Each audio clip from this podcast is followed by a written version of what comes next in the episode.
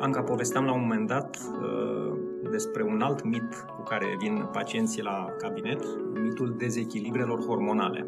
Ce ne poți spune despre asta? Este expresia pe care o aud cel mai des și bănuiesc că asta e modul pacientului de a se raporta la ideea că nu este bolnav, adică un dezechilibru hormonal pare ceva blând, transitoriu, pe care sigur endocrinologul o să-l rezolve cumva și o să-l alinieze eventual cu ceva naturist din plante. Și realitatea este că sunt foarte mulți, mulți hormoni care fac foarte multe lucruri și de preferat, ca să fie și mai interesant, fac asta în context diferit, în zile diferite, la ore diferite. Și atunci sunt o grămadă de hormoni pe care nu îi putem recolta pur și simplu ca să vedem ce mai facem și dacă avem sau nu hormonii respectivi în doze suficiente. De exemplu, dacă un părinte vine cu copilul și spune că el crede că nu are hormon de creștere pentru că copilul este mic, foarte mulți colegi de-ai mei, din păcate, recomandă să se măsoare hormonul de creștere.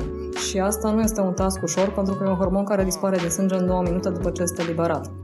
Iar pentru noi, ca să fie sugesiv pentru diagnostic, acest hormon se investigează doar dinamic, adică nu vii și recoltezi sânge. Pacientul vine, primește un medicament și apoi se recoltează șapte probe din jumătate-jumătate de oră și apoi una din probele astea trebuie să fie peste un prag. Și atunci, pentru mine e foarte greu când pacientul vine și îmi spune că este convins că are un dezechilibru hormonal, pentru că mi-e foarte greu să cuantific toți hormonii, trebuie să știu exact ce caut și unde caut.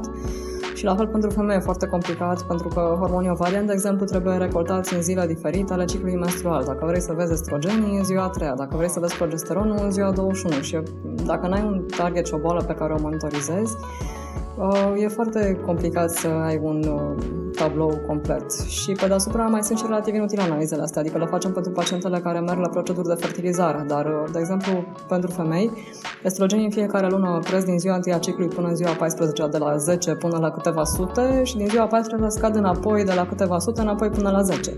Deci dacă măsor estrogenii, nu văd nimic. Pacienta, în schimb, e foarte încântată că primește analize și se pare că de aici primește o informație relevantă, deși pentru mine e foarte clar că nu mă ajută cu mare lucru.